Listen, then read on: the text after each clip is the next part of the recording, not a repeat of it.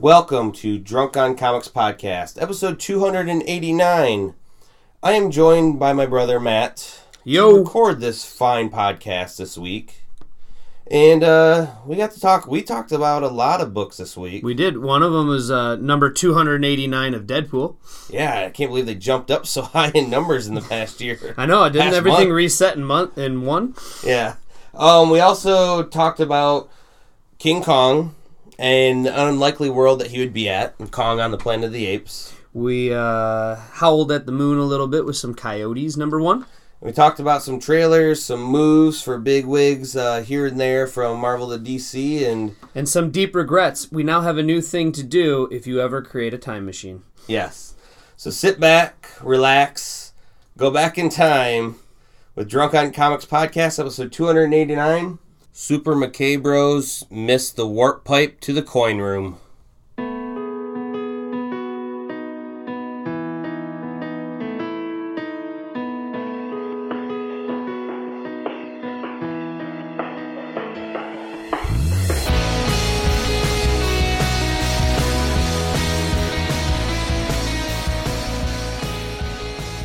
Let's get this done. Yeah, let's become millionaires with Bitcoin. You know, I do regret, like, back when Bitcoin was a thing, like, not throwing twenty bucks at it, fifty bucks at it. I, I spent two days this week trying to figure out how to get into, you know, the playing field, and it's beyond me. Because I, because I, too, I'm very technologically smart. I mean, my job is, you know, kind of I T-ish stuff, and I knew back then, I was like, this seems interesting enough to throw fifty bucks at. Yeah. You fifty bucks You then would not want to throw more than that because it, you're like, it's still an online, you know, this seems totally like uh, a scheme, right? We'll get rich real quick and then it'll go away within a year. Well, not only that. So trying to hit that market when it's on the, the high point and then selling off. When you're when it first started, you could also use your computer at the time because the power to get the hashes and everything, you would have been able to do that with one computer because there's not many people looking for them in the yeah. you know the coins. So I could have made a lot of them then. I could have had at least, because of when I first heard about this, which was at the very beginning, mm-hmm. at least uh, two figure million. If you would have spent how much? Fifty bucks? No, no, well, even fifty bucks, I would have been at least. I think right now it's seven, close to seven thousand a Bitcoin. fifty bucks could have gotten you fifty Bitcoin, so that would have been, what, three thousand fifty or three hundred fifty thousand? So, so time travel before killing Hitler, tell your younger self to invest in Bitcoin? Yes, pretty much so. What does the world come to? I don't even know if that math adds up. I think it's a lot more than that. But yeah, so I could have easily... There was someone, the horror stories of people who were even trying to sell one thousand Bitcoins for fifty. That would be seven million. If someone had bought that, but no one knew back then. And then yeah. it's the hard had, part of, would you have sat on it? Yeah. And I think partly I would have sat on for it. For fifty bucks, if you a small investment at first would have been easy to sit on. But people were also s- thinking it was going to go away. But when it got to one hundred dollars a share, mm-hmm. so from, from one dollar to one hundred dollars, I think I might have pulled the trigger. So that's yep. what happened, and that's why it keeps going up. And now I know a dude that uh, I used to play D and D with, and he had some Bitcoins. And I remember him saying, yeah, they're like twenty-eight dollars a, a pop right now, so I'm going to like sell off a few of them and buy a couple more books or something. You know, it'd be nice to get an extra one hundred bucks. And I was like, well, that was a good investment for you. Good for you. Like, when are, you know, when do you think it's going to hit pop? This was several years ago. And now I wonder if he regrets selling them off then. So uh, there's so much. I, so I found out, I was like, could I actually still try to get one on my computer? Technically, yes. Would it ever happen? Because of the time that it takes to get these blockchains and everything, it would take my computer running fully almost a year to even come back with anything. And it probably wouldn't even do it because the computational speed to like be the first to find these. Yeah. There's online farms where you can pay like some certain money and other people do that, and you can get a percentage of the Bitcoin. It's just, it's not worth it. It's, it isn't, and this is why, you know, gold is still a solid investment. Because, uh, you know, you have that gold, and when the machines take over and they destroy the internet, all the Bitcoins are gone. But those machines are still going to want gold for their circuitry. So gold is still a positive investment for the future. Which brings us up to our new sponsor, Cash for Gold. Good wow. segue, man. Oh, that's great. I have thought about just throwing in random people as sponsors to make it seem like, oh, yeah. And then watch, they would sue us because we've got so much money and influence. you you you violated, you, you promoted us when we didn't pay you to do that. Yeah. Now you give us money. Ah, capitalism. Yeah. Such a great system. So let's, uh, there's a lot of books that we read this week, mm-hmm. and there's a lot of books that we want to talk about. I'm going to let you go first. Well, all right. Uh, those of you who, you know, might be new to the show, I'm Matt.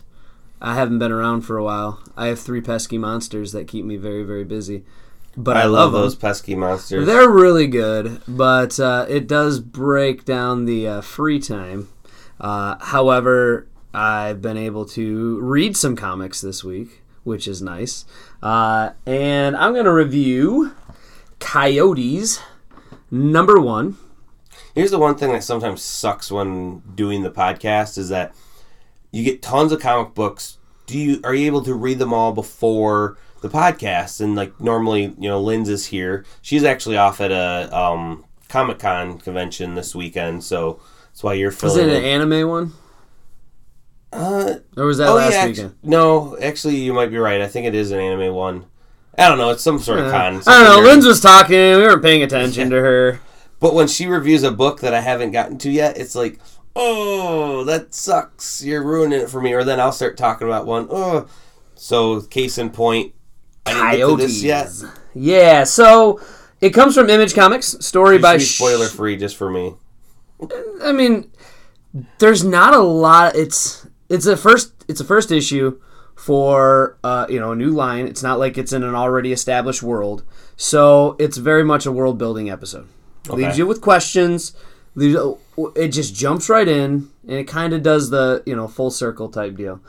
But stories by Sean Lewis, art by Caitlin Yarsky. All right, uh, we're somewhere in the Southwest. Okay, uh, there is English speaking, and there's a white cop uh, that's coming up to this murder.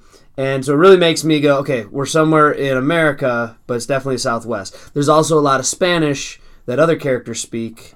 And um, in the background, are there a lot of plateaus? Like you can almost feel like it's like Roadrunner, Wile E. Coyote type. Uh, you get some desert stuff. I mean, uh, well, he first comes up to a whole field of crosses. So ooh, that's gosh. Ominous. And then opens up uh, a room full of dead bodies. And one girl... young girl standing there. Um, she looks badass in the very, like, kind of scrawny but don't fuck with me kind of way. Uh, she's got makeup that would be reminiscent of, uh, like, kind of Dies de Muertos type makeup with the dots okay. and the kind of skull-like features. And um, so the cop brings her in because she's the only person standing there, just kind of still and silent. So this new cop uh, in the area brings her in for questioning, and they're like, everyone else thinks you're catatonic, and I, j- I just think you're scared. So so let's start at the beginning, and that's when it just starts jumping in to like this backstory, um, which is, you know, cool. One of the things that's fun in comics, right, is when you get different colors to represent, like when this character speaks, we get color, and then when this character speaks, we change the font a little bit, or we put, uh, you know, the thought bubble because we can't see the character talking when they're doing like a narrative. Yeah. Um, and so except for Deadpool. Yeah, except for Deadpool because but he's got that trademark orange stuff, right? Thanos has the trademark like kind of drippy newsing. Dri- yeah, and so for this one, she talks about that. She goes, uh, that's what the uh, Duchess calls straight up mess up. There's a lot of swearing in this book, so it's definitely mature. Um, but and when the Duchess gets her little word bubble, it's got these nice like frills and stuff, very Victorian uh, style to it. Uh, so it's really cool to like introduce a character before we see her, and giving us a sense of, oh, she's got etiquette, you know, she's she's powerful uh, with the frills around her her word bubbles. Um, but then it just goes like straight into like, you know, they're in the city of Lost Girls, and what does that mean? Where is this city? Does it have a is there's a real name to this city, but it's a nickname, the city of Lost Girls, and we go through um, Analia. Right? Yeah. Analia? Yeah, Analia. Her, uh, who's the main character. And she's getting all these lessons from the Duchess, uh, being told that she, you know, you're special, you're, you're the ones. Um, But in her backstory, they talk about, like, the coyotes, and you're like, oh, like, man, these coyotes, like, maybe they're just a metaphor for something, right? But no, they're, like, straight-up coyotes. Are they mystical coyotes, or are they just, like, normal coyotes? Well, we'll get there, okay? So, uh, her sister gets attacked by these coyotes, right? And as I'm reading this, I'm getting that vibe of very much, they're like... vampire coyotes? They turn other people into I coyotes? I said I'll get, I'll, I'll get there. They're okay? Werewolves? I'll get there, all right? And yes, they are. They're were-coyotes. But I'm getting this vibe very much of, like, because the, the the older sister brings the younger sister, Analia, out uh, the town, and they're in a whole bar, and all there is is women. And the women are like, you know, see every woman in here, they're all living. They aren't scared of what's happening out there. They aren't scared of disappearing, because once they have your fear, they own you. You got to live. And the little girl's like, I will. No, you got to say it like you mean it. I will. And so... you're getting this vibe very much like, okay, this guy's, the, the coyote's like a metaphor then for predatory men.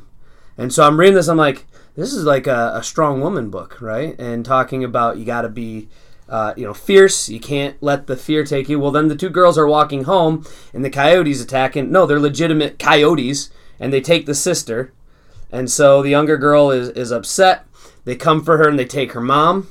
So she goes, screw it off. I'm going to die here. I'm taking these coyotes with me, and burns down the house. And then another friend shows up, so she's able to save that friend, and they escape. These two girls escape at a young age. Um, and then you get training sequence, right? Little girl's going to learn. Montage. Montage. You know how she learns how to be a badass? Samurai movies. And this is why you should let your children watch as much T V as they want, because it's educational. So uh, she learns. That's why I know how to fight aliens. uh, yeah. The common cold, the best way to fight aliens. Um... So anyways, and then you get the Duchess, uh, like, training her. Uh, one of my favorite uh, lines is that she's doing the training sequence. She goes, um, we're, we're going to call you Red, and you're going to be covered in it. You, like, your sister would be a proud motherfucker. She goes, Dolly Parton with those arrows, Beyonce with those darts, and when you run, a fucking Iron Woman. I see a whole pack of coyotes going to collapse before they let your, their four-legged freaks outrun you. And so they're talking about these, these coyotes are like bad and stuff.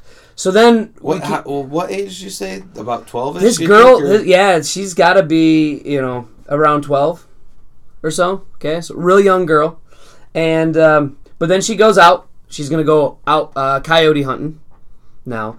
And uh, she's with a van of uh, probably immigrants. They're talking about going up north and stuff. Up north, it's going to be better. We're going to be safer there.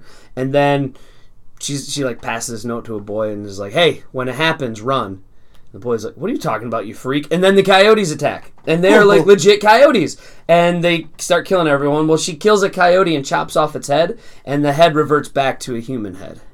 Ooh. So now you're like, ah. Like, those, though, also look like fucking... huge, guy. Like I don't. I look at them as more or less like wolves. They do look like wolves, but they've got the sleekness of a coyote. Come okay. on, Tony, know your biology, your zoology. I mean, uh, lycanthropes. Yes, your lycanthropes. Yeah. Okay, and uh, so again, you know, being the Southwest, coyote's a big deal. Also, the coyote is a mythical, you know, being. I'm intrigued. I want to know where this is going to go. So we get through the whole story and we come back full circle to where she's standing in the room with all the bodies. Uh, now you know what? what. Now you know why they're all dead, because yeah, they were at one point. Because most of them were coyotes. Yep, and wereotes, w- wily. They're all wilies. Yeah. All right.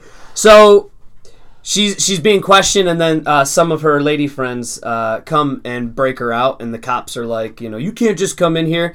And uh, the great line, because uh, again, this is a new cop, right? Mm-hmm. And she says, uh, what are you doing? Stopping an illegal questioning of a minor? Because you can't just do that stuff. It says, welcome to the city of lost girls, transfer. You stop letting our bodies end up in ditches, and we'll stop pissing on your badge. Good day. So, again, this is like a, a you know, strong woman. Mature. Mature, but strong woman. And now this cop, you're like, oh, this guy seems like a total douchebag type deal, right? Like, oh, what you doing? But then, so you think it's over, because they find this, like, half... mutated coyote body out in the desert. Chup- the guys do. Chupacabra. Like, yeah, very chupacabra looking, yeah. Um, but then we get an extra. I was like, oh, is this like a little extra comic? No. We get a, a black and white version of how did that cop get there in the first place? And he's super dedicated to the to the job. His he's on the he's on a case. on patrol, and his wife's like, you better come home now or your daughter and I won't be here when you come back. And then this truck driver plows in and kills this other mom, leaves the other girl orphan. He's like, what would I do if that was my daughter? I'd get mad. And then you find out, oh, the truck driver works for Adlin, which is a free pass.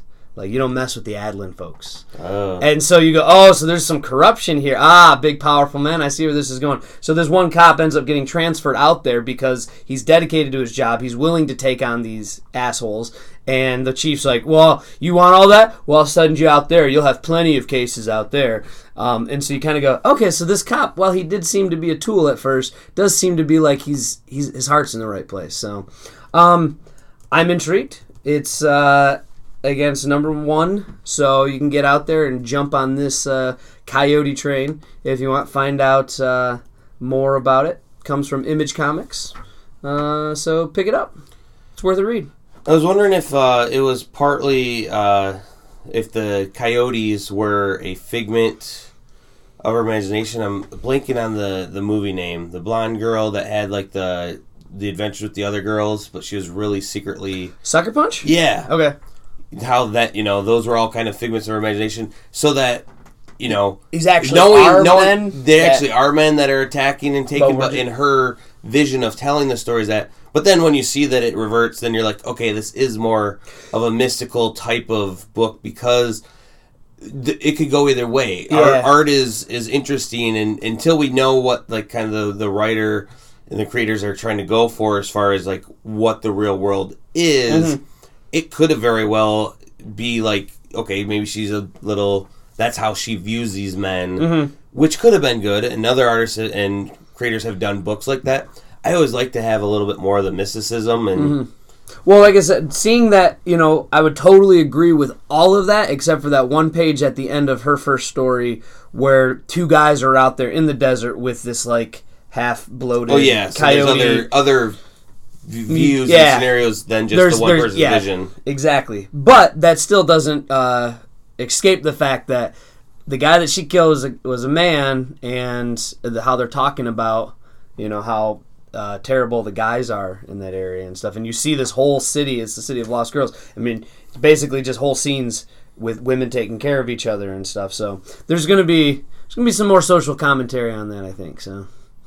Well, excellent. And that's, you know, good art is going to push the envelope, and you might agree with it, you might not agree with it, but it's certainly reflecting our times, so. Well, you speak about coyotes. I speak about apes. Apes? Yes. Grape apes? Those damn dirty apes. Ah. Kong on the Planet of the Apes. Which is, when I saw that title, I go, holy shit. Something I never would have thought of putting together, but that they did. And it was actually a bit amazing. Very slow. This is the first issue so far in this little mini series. How long is the series supposed to be? I believe it's six. Okay. And yeah, because that doesn't sound like a long sustaining. Yeah, but I don't even know kind of where it's going. Like, um, written by Ryan Fer- Ferrier, um, illustrated by uh, Carlos... Uh, Oh, man, I can't read my... Uh, Mangino. No, that's not even it, because I, I don't have my comic in front of me. And I'll I find it. Put my notes I'll down. G- I'll give some respect to the artist. Here goes Here goes the thing. Last week, I've mentioned that I started uh, writing notes. Shitty part is I can write notes. I can't read my own shitty handwriting. Your so. handwriting is awful. So it's almost as best if I didn't write notes, because these are also going to confuse the shit out of me. All right. Carlos Magno. Oh. It's it's a very simple Magno. Magno, yeah. Okay. Colors by Alex Guimarães. All right. Um, this book, I unfortunately, like, you have to have watched the movies. Well, most people at this point have seen the Planet. But when a lot, of, like some of these, they'll kind of do recaps, refreshers. They'll introduce some characters. This doesn't. This starts off straight up with the Statue of Liberty. In and, the Forbidden Zone. And it wasn't even until actually reading this that I realized, holy shit, this is such an iconic uh, scene, piece of, you know, cinematography, that when you just see a Statue of Liberty, like, underneath, like, stuff, like rubble, you just know it's a future dystopian world. and just seeing this, they, they're there to take it down. They want to get rid of this structure. Um, and so you're already in the timeline of now knowing they had just discovered that. Um, Taylor, the human, had finally, you know, gotten beyond there and gone in the Forbidden Zone. Um, so everything within the first planet happened. But um, I also love, because Zaius is like, you know, the, this is the greatest uh, symbol of uh, of cruelty, of man's yeah. cruelty. And it's like, it's funny the how much... It they, changes. Yeah. Yeah, I'm uh, in my history class I teach, we're talking about immigration. And so I was telling him, like, you know, the Statue of Liberty was given to us as a gift from the French to celebrate our liberty, like how free they are over in America. And I go, but then it becomes the symbol of immigrants coming here for hope because they pass by it on their way to Ellis Island. And so that connection between, it's one of the sites they see on their way into, is why it became known for, and that's why they put the plaque in later that said, give us your oppressed, your poor, and stuff. It originally wasn't supposed to be a symbol of hope for immigrants. It was, you know, hey, America, you're pretty cool, land of the free. Um, thanks so, for the statue. Yeah, thank you. Thanks th- thanks for the statue. But uh, quick question. Yeah. The first time you saw Doctor Zaius, were you thinking, Doctor Zaius, Doctor Zaius, do do do do? Yes. And then, w- not only thinking of that, there is a part in there where someone goes, Doctor Zaius, Doctor Zaius, in loud thought bubble, or loud voice bubble, that I'm like, wow, okay. And so I'm glad that you Thank also, you, Troy McClure. Yeah. Um, I, I'm really waiting for Broadway to actually do Planet of the Apes, the musical, because they could. Yeah, that Simpsons episode was great. Um... You you have all the, the same, you know, big names from the old one. Um, you have Zira, Zira. You have Cornel, Cornelius. Damn, I can't even uh, speak. You know, you have uh, obviously Doctor Zaius, and you have one of the coolest scenes that I feel. Well, before even getting to that, uh, as it has just happened with the first Planet of the Apes movie, you know, uh, Doctor Zira and Cornelius, they are kind of a, a, like under house arrest because they just help the human escape, and and so and you know there are protests going on in the city, people that you know want human rights, and it's funny to say, say, say that, but uh, literally getting human rights. And I just I've loved the movie so much for the way they explore humanity through non-humanity. I, that's why the first series of the Planet of the Apes was was well received, because it had that social commentary. Then they tried to reboot it as an action film with Mark Wahlberg, and it was pretty lame. Yeah, but sucked. Then when they rebooted it again, they brought back that commentary. But it still like had a lot Caesar. More action than the original. Oh yeah, it still had better C G and more action. But they they remembered that if if we don't have some kind of message, that there's no there's no reflection of humanity in it. That's what makes this a good story. So, and so with all that, them you know talking about possibly going council, I already kind of well, this is also after that scene, but I kind of want to point to the big players here are told to then go explore what they had just found found out, and it is a giant motherfucking gorilla, a Kong. Yes, and that was like it was. Deadly looking, and it, it, it makes you, you you read this, you see the title like Kong on the Planet of the Apes, like, oh, like are they going to be able to control him? Is he going to wreak havoc? And they're going to see, oh, like back when we were savages, we caused a lot of destruction. No, he's he's dead. It's not he, a corpse. She. Oh, that's what I thought too when I first saw this this picture. I'm like, damn, how how's this? Okay, I guess he technically is on the Planet of the Apes, but he's dead. But then um, it was Zira who, because I, like I said, uh, came in like it's not a you know he, it's a she.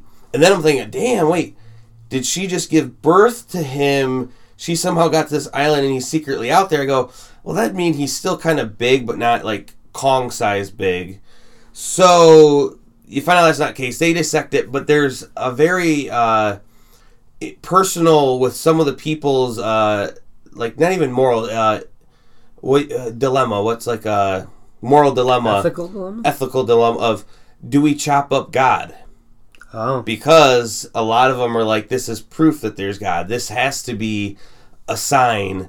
And I was like, I wasn't even thinking that's how shit was going to go down. Take Yeah, take it as a sign of a, a bigger being than you. Yeah, and which makes the, you know, having the doctors be out of answers was one of the things that kind of sets the story in motion. Um, it's also um, Doctor Zaius, well, because even though he has the council and everyone on his side, he is still a doctor. Uh, he wants to search for truth, for knowledge. So it's pretty much like they they set it up to show all this commentary of like what's going on after the movie, yeah. but we're gonna set sail to a different place because yeah. they uh, go around the world. I think it was to the Warm Waters Island, um, is what they they called the place, which is East Africa. Okay.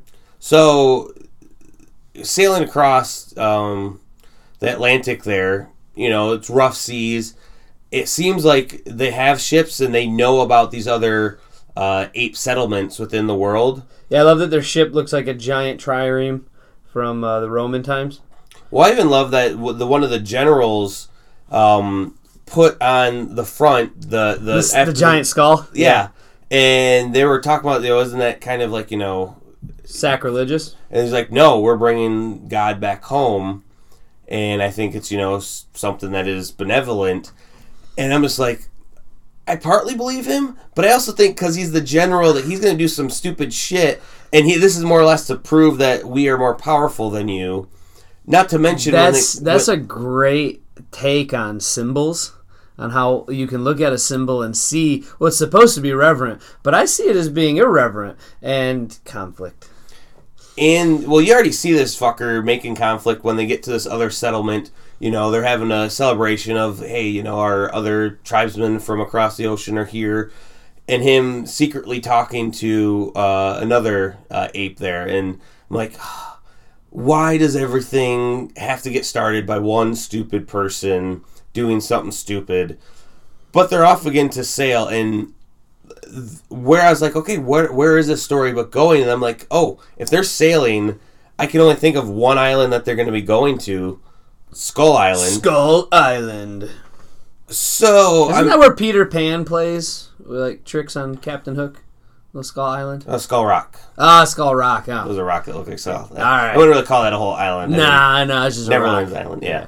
So I don't know how, you know, Kong of this world got here, but there was a, a great scene, uh, or just one little picture, which you couldn't really read the newspaper, but it looked as if Cornelius had a newspaper from the past when they made newspapers here that showed a dead Kong, or that showed an incident.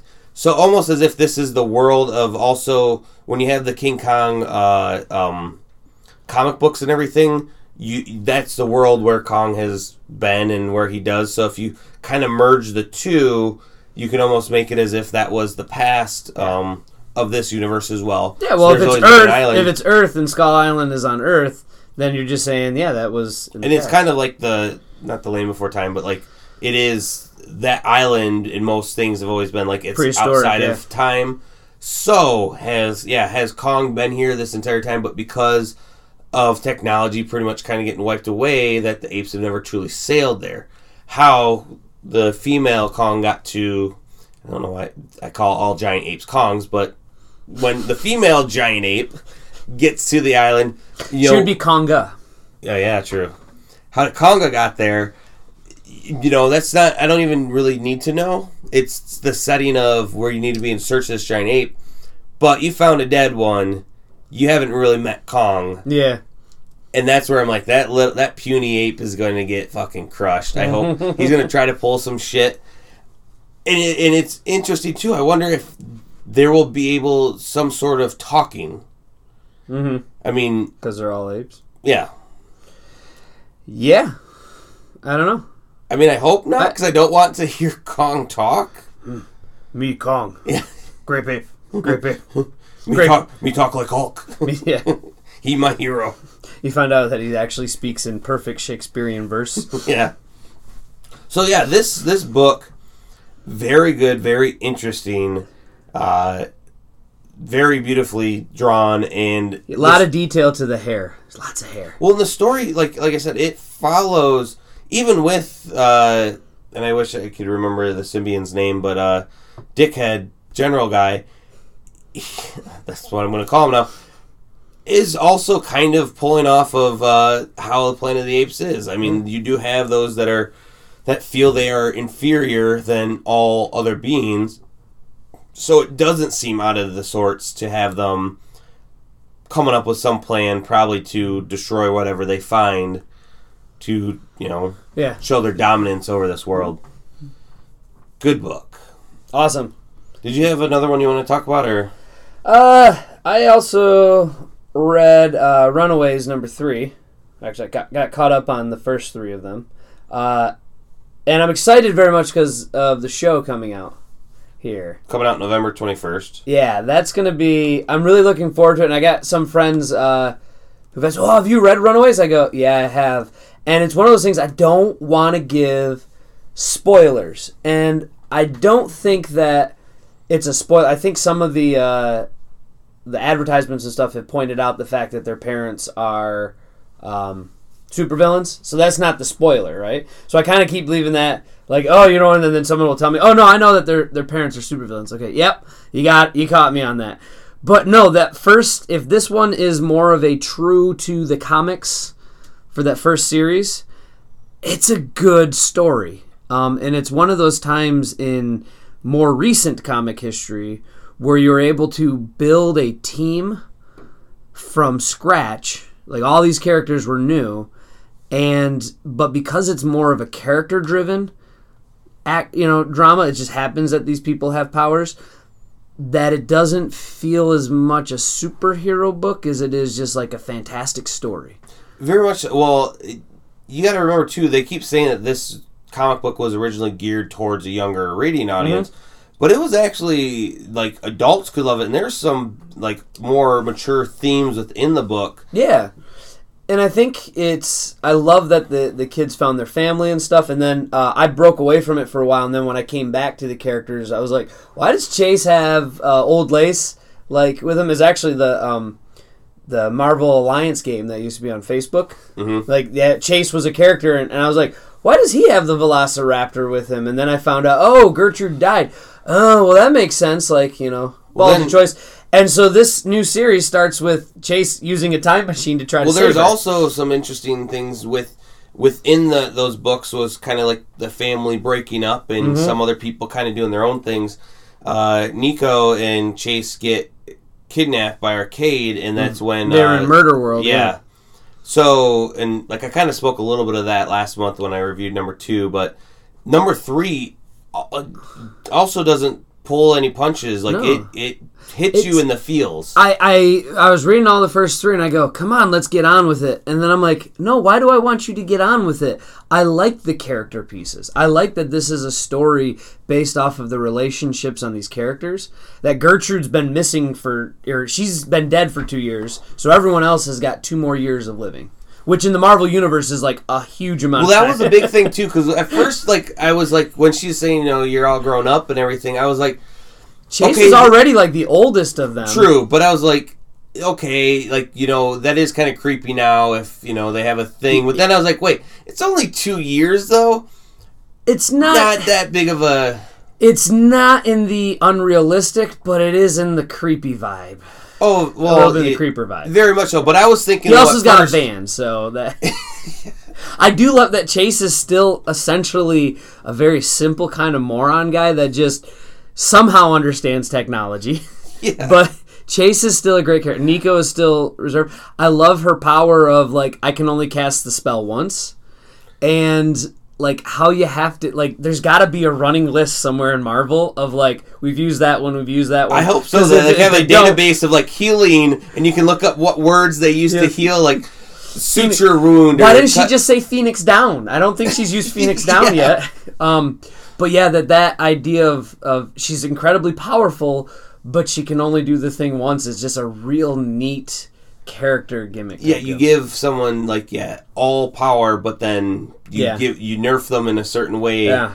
That's what I like. The weaknesses of characters uh, is interesting. Yeah. It, At it least is, for very powerful ones, except for when you're, you know, afraid of rocks. Yeah. Like, That's just kind of dumb. Radioactive isotope. Yeah. All right. Um. So the comic is still moving pretty slow, but they've gotten most of the people back together.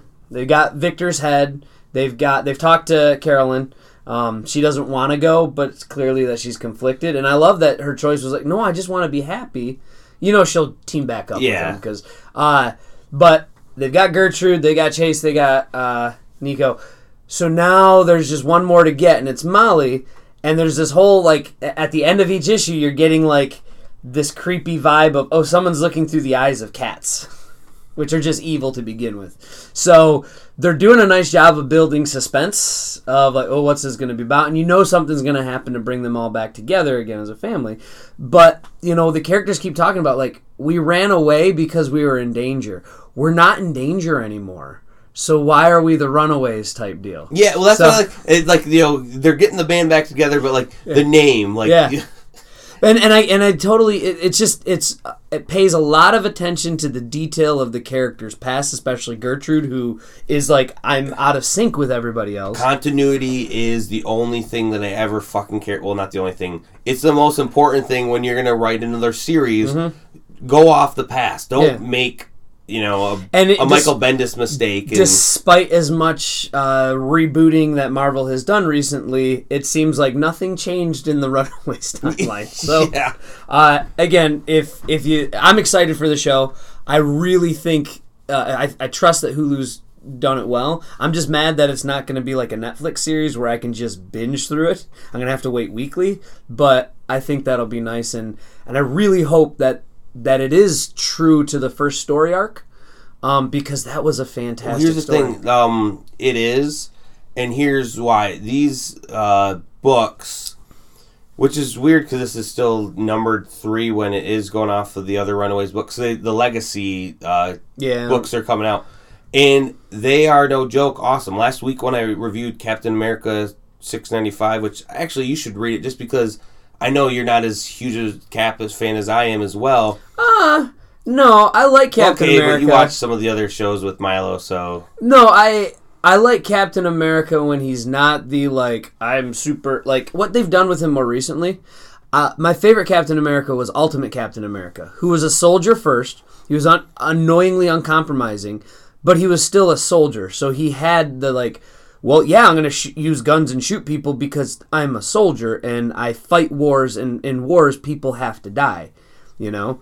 Unlike the, you know, what Marvel had for many years, I will knock you out with a punch and I'll throw my shield and... A- no, Captain America using his shield to decapitate people. That's the Cap I appreciate. So okay, well, that's not the real... Would be the real Cap then. He would knock them out. Yeah. Uh, but the, I, I, the, I grew... The Legacy is getting to the point of bringing back what they truly were...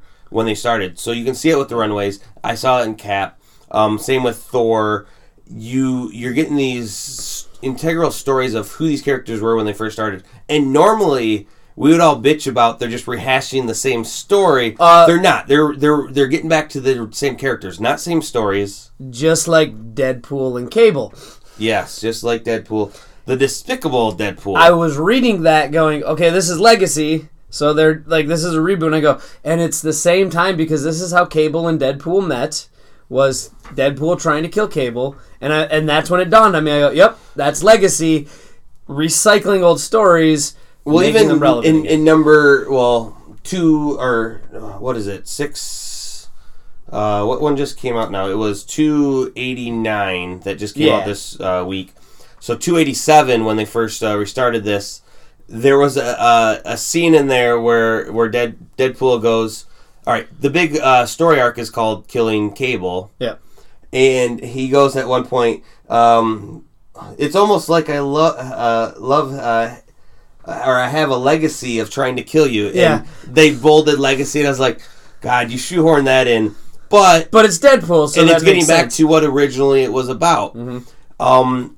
I also, because the conspiracy theorist in me also always thinks that they do certain things around their multimedia side of things. So we have a Runaways show coming out. Why not redo the books? Well, yeah. If it wasn't for that, I don't think they would actually do a Runaways book. I, I don't feel... They've done them here and there. I do feel that it's about time they came back regardless if they have the T V show. Yeah.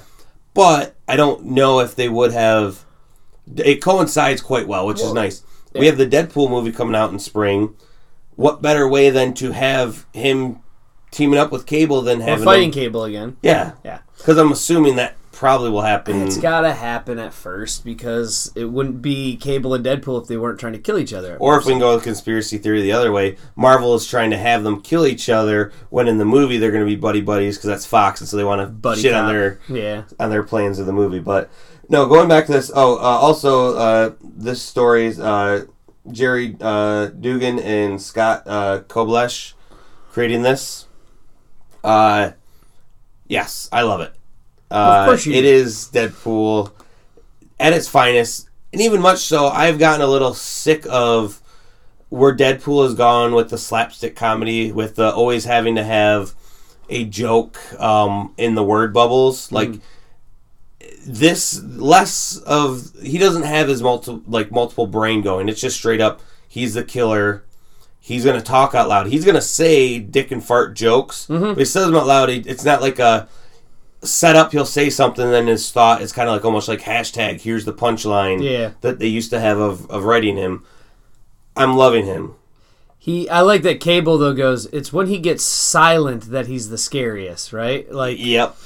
And, and this whole thing has been deadly. Like, in order to get up to, you know, this one, this whole story arc with the Time Variance Society. Yeah.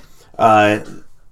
coming to get uh, Cable because then they think he's Strife, which you find out for... Okay, these books, are, you can easily pick them up if you haven't read any of the other comics. They're doing a nice job of recapping in the action, so you don't need a ton. You just have to go, okay, he said that about... Just take it and for granted. And a little bit of mystery yeah. for people that haven't read them. Mm-hmm. Like, I even kind of was like, oh yeah, he's working for Strife. That's why he's originally going to kill him.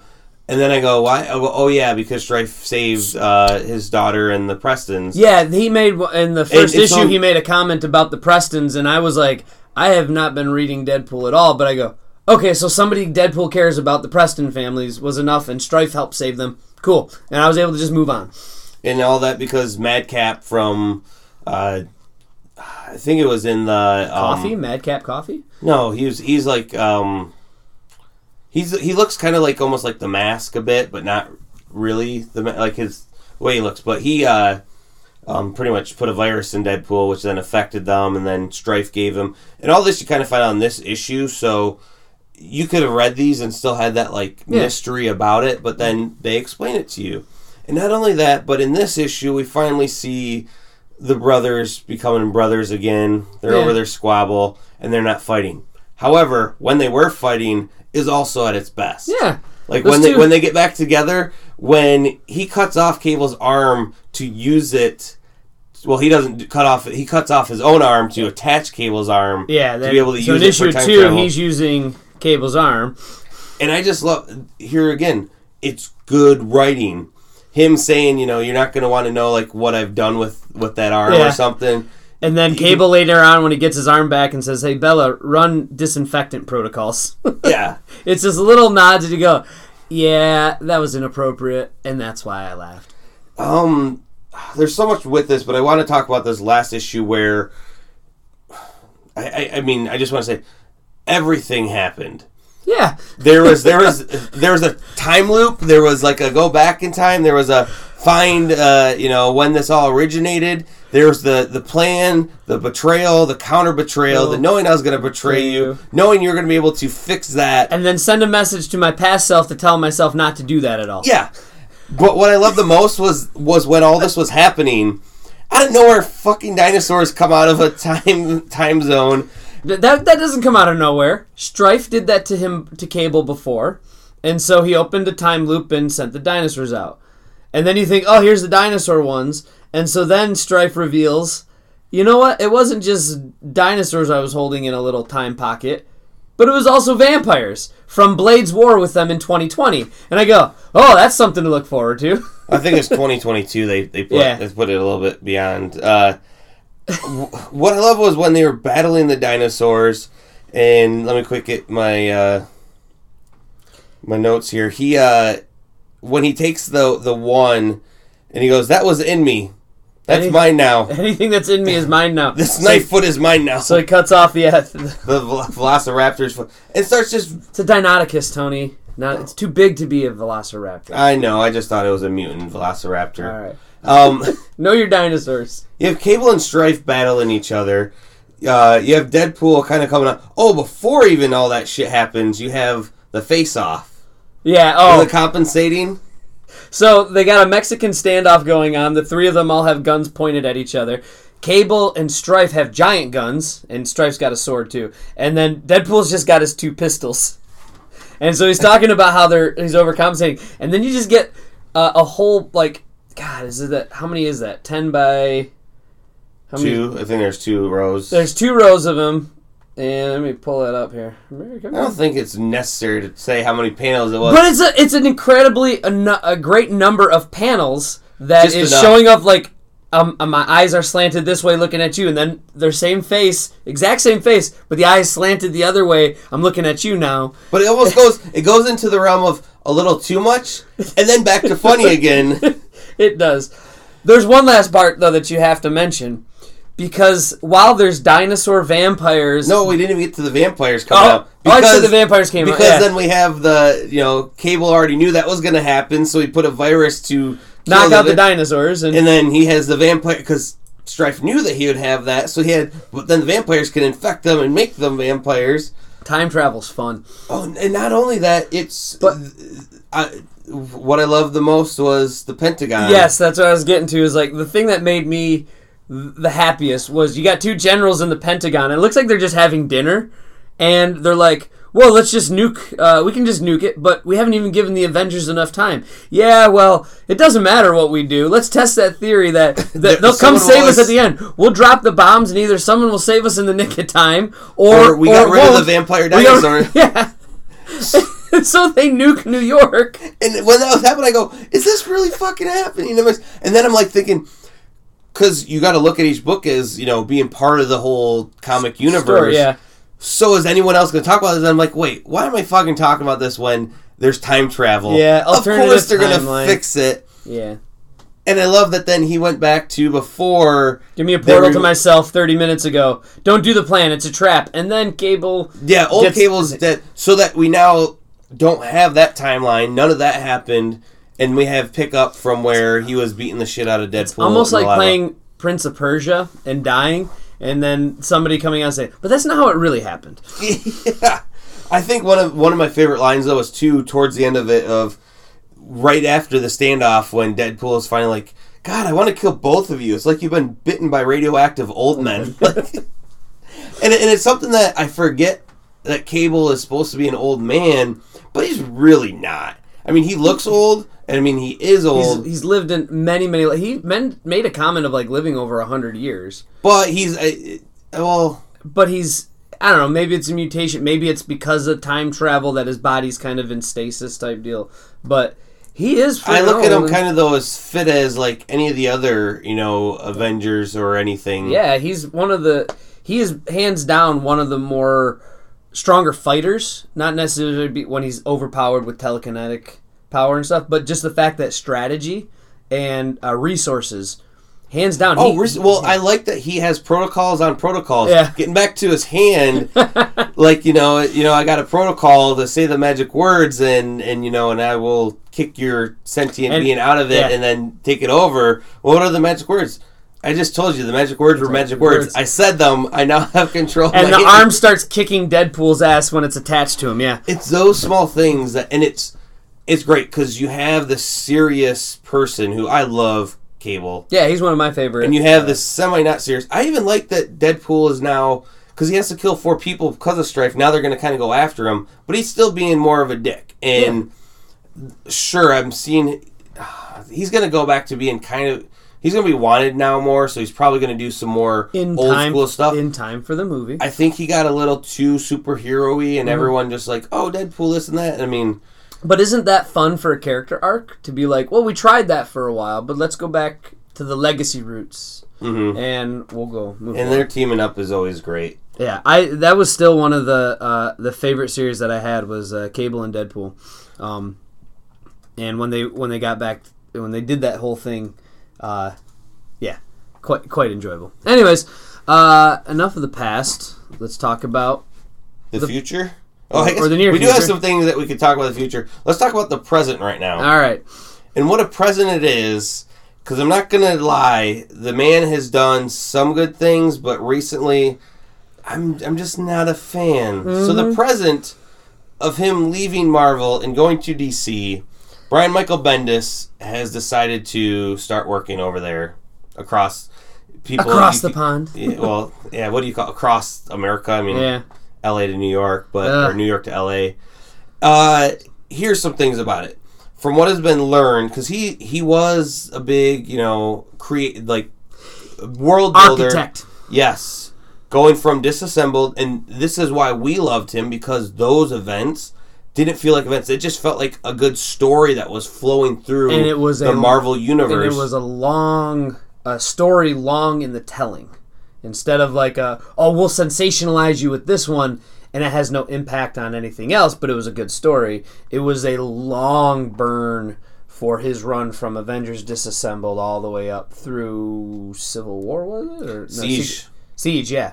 Yeah, because so, well, yeah, then it was, yeah, Civil War was there. Civil War was in it. And then there was uh, Secret Invasion. Then it was uh, Dark And he, and he, Dark he alone wasn't the only person to put that together. Um, there was plenty of other writers that, you know, Mark Waid with Civil War specifically and stuff, but the fact that he was part of that, you know, team that was taking all their books, and, and when Marvel had a crossover event, it felt good. Like, I liked their crossover events. House of M was a fun thing, like the Age of Apocalypse was a fun thing, much more than I felt that the D C crossover events during the same time period were like... But now you flip it, and yeah. now D C is doing some amazing event work where Marvel has kind of fallen off the ship ever yeah. since uh, Everyone Gets a Hammer, so... Original yeah. Sin was actually kind of okay, but it also felt a little forced, but... Yeah. Th- here's the thing, though. What Brian Michael Bendis touches can be good or bad. At first, I loved the dialogue between characters... Then it got a little, okay, now they're, it's a little wordy and no plot points, or you're just making them say stupid fluff stuff. I am a person that loves the narration in, in books. I love the reading, the dialogue. Cause you can, love the fluff. Right? It can bring, no, when it's more based on the story, the setting, what's in this world. It's not the, the word bubble of like, so did you get a beer? I might have. Well, what kind did you get? Oh, light kind. Well, what kind of light kind? You know, the ones from Jerry's? Oh, you didn't go to Sally's? What the fuck did that word mash have anything to do with what's going on in the story? Without context of what story that is, I'm lost too, so I can see why you're in Well, I don't know, I just made it up, but I'm... Actually, no, I'm assuming... assuming oh, so Tony's writing of dialogue is on the same par of Brian Michael Bendis. I get it. It could be, with how shitty the, some of those can be. All right. But let's just... Okay, so... With that being said, he was top dog there, and in recent weeks, or actually not recent weeks, uh, within the last couple months, and last couple of years even, he's been kind of taken back by that. He has done everything he's wanted to do within Marvel, but the biggest thing is he started getting pushed away from being that creator. Um, Kevin Feige from doing the the cinematic universe, who's the architect yeah. for that, they used to consult the the writers. Now they're kind of doing their own thing. And because of that, there goes Brian Michael Bendis being able to help out on the movie side. Yeah. He feels a little snuffed by that. Right before, when they had their giant writer's summit right before New York Comic Con the other month, it was told that when they do these legacy things, Peter Parker Spider-Man is going to be taking over the Spider-Man title. They're still going to have Miles Morales, but it's going to be Miles Morales Spider-Man. And him creating Miles Morales felt that Miles should have just the singular title as Spider-Man. Yeah. I personally disagree, because I do think if you're going to do Legacy, well, the original is the original. Yeah. So he should have... But it's disagreements Hon- like that. Honest, honestly, what they should have done is they should have said, we got the Amazing Spider-Man, and we have the Ultimate Spider-Man, because... That's where, but I think they're just trying to get rid of anything yeah, ultimate. that says ultimate. But it still gives you the yeah. sense of, you know. But that was another thing that, you know, Bendis did, is he he helped start that whole world. Well, he created a lot of characters that are still huge. I don't yeah. forgive him for what he's done yeah, to he's, Guardians yeah. because he's fucked up that, and and everyone can say this is what I said before. Continuity is not his anything point. Yeah, he would he rather tell. Care. He'd rather tell the story he wants to tell without necessarily caring about the continuity. But you gotta you gotta respect a lot of the things that he has done has greatly influenced Marvel Comics, and he is certainly one of the uh, reasons why the cinematic universe is the way it is. How much they draw from the Ultimate Universe in the movies because it's a more contemporary telling of their stories and stuff. He was right there on ground zero helping to build that world. So, so going to what is, that is one of the luxuries with D C. Mm-hmm. He has been offered that seat at the multimedia realm um, to be with Jeff Johns in the movie cinematic side too, to help create that. And I, I can see as a personal thing, you you want to be have all hands on deck. You want to be mm. doing things. You want to be creative as you can be in many different uh, multitudes. I just wonder what, what he's going to work on over there. What book? I don't see him being a Batman writer. You know what? He might surprise you with that, though. And then you'll find out that uh, Batman, Batman from the past comes to the present. And uh, his parents aren't dead anymore. Yeah, oh, because he would forget to write that in, yeah. Mm-hmm. So, but anyways, uh, not to, you know, poop on him too much and stuff. Uh, it'll be an interesting move, at the very least, and it'll shake some things up, so we'll see what falls out of the trees. Um, another big thing that happened this past week, which it turned into people thought it was rumors, but then has come out, no, it was definitely damn true. Disney, but then it didn't, but then it immediately fell through. But it's still on the table, possibly. Still possibly. Disney buying uh, twentieth Century Fox. Mm-hmm. That would be huge. It would be huge. It would make their company that much huger. Yes. Bigly. Yeah. So, uh, as much as I've always wanted Marvel to be able to interact with the X-Men and all that, I don't think it's a good idea in any realm whatsoever to have that big of a giant within. And the film industry is a bit different because of the way that it just pretty much is. One company doesn't really run everything. But when you have one that has all these I Ps, all these things that they can hoard and not sell off to other places, I'm afraid of what could happen with Disney having all those things. Would they even make some of these X-Men movies? Would Deadpool get brought back down to a P G thirteen? Yeah. You know, what? Because they're Disney. Well, there's also the chance, though, too, that the Uh intellectual properties that they acquire could help lead to uh, the Phase Four, including the Fantastic Four. Yeah, there's a few of them that would be bad. Like Deadpool would, ha- you know, the reason Deadpool was good, we all know, is because it got the rated R. If it didn't have that rated R, it would have probably been, you know, amusing but a flop. So, Mar, you know, Disney, I shall say, is smart enough to get that.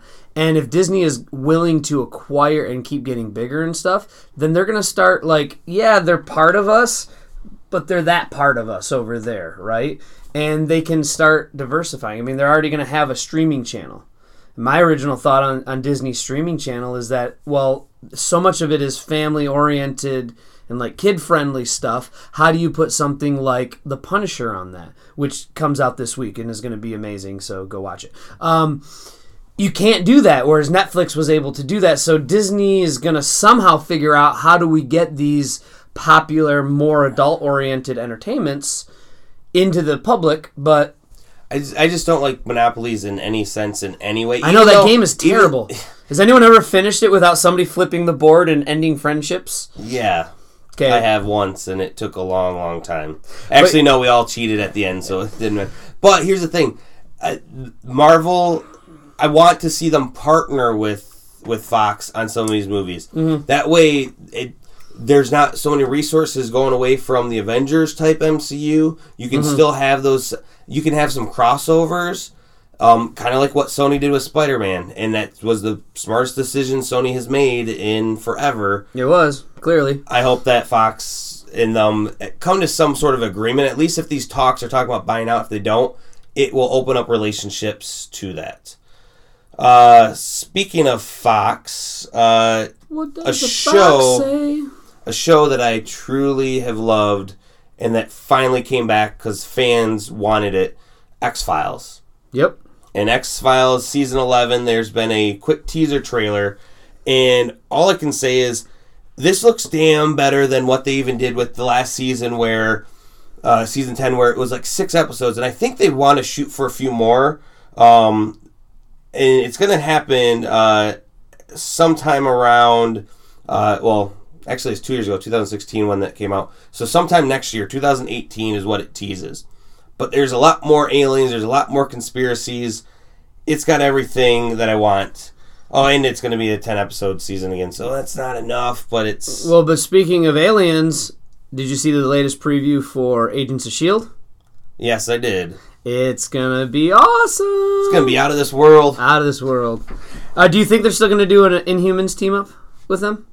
Not anymore. Now that they sent them so far away from the Inhumans, they're like, let's just get them off of but Earth. But you got the Kree there, so you could tie into the fact that the Inhumans were Kree bioweapons. But I do think, well, there's definitely, well, I don't know. I think they might have maybe reshot some of those, what they were planning on doing with Inhumans, because Inhumans isn't the greatest. It is not the greatest. We'll have to, let's let's wait till the whole series is done, and then we can talk about it. You're going to come back and talk about it? I'll try to, but it's... A, no, no, it's, I, yeah. Your record is saying you're yeah. coming back. So it's been to... a, it's been in every other episode I go, sort of okay, and then, oh, that was really bad, I should stop watching. But then the next one is sort of okay, so it's never been above a C. But there's been some parts of it that go, all right, if you could just do more of that, it's got the potential. I will but. say, though... It looked like there's a creature in there that looked like the Brood within mm-hmm. the trailer. That will be interesting. Mm-hmm. There's definitely and... there's definitely Kree. I saw the blue skin. You know, unless the Blue Man Group is no is Kree is definitely I've heard is yeah. playing a bigger part in it. But if they have some more aliens, more mm-hmm. flesh out the world. I also wonder if having them off Earth allows them to be gone when the Thanos the, when Thanos comes yeah. and there's no of it. Because like I said, everything I still, ties into the movies. I know, I still want though the movies to. I want the Avengers to acknowledge... Wait, Coulson's not dead? Like, I just want that moment, you know? Uh, especially with Iron Man. Like, he'd probably just give him a hug or something, so... Uh, but yeah, that's... Uh, uh, I'm I'm really looking I love, for I love, I love the the trailer, even though it's perfect, of, like, you know, split up aliens movies. yeah. The, yeah, the way... How many times that's... Uh, Mac is meta with the robots last season, and now he's like meta with the aliens movies. Yeah, those are fun times. The The writing's been great on that. The characters are well developed and well acted, so I am super looking forward to. And the, the C G I, the amount of special effects budget I think that they've got for that is gonna be great. So I'm looking forward to season five. All right. Uh, Any other news? Uh, not really. Uh, Justice League comes out uh, mm. shortly, and. Here's all right. So the preliminary, what what the press has been able to say about it, is what my expectations were. It's supposed to be a fun movie. It's got some cool action. It's got some cool characters. But overall, you're not in it for the plot. It's not doing anything to advance a good plot. And we could probably say that of most of Marvel's movies are the same way. That it's there's not a whole lot there that is gluing the the villains in. But it's the characters and the characters working together. So uh, at least it sounds like critics are saying it's tolerable.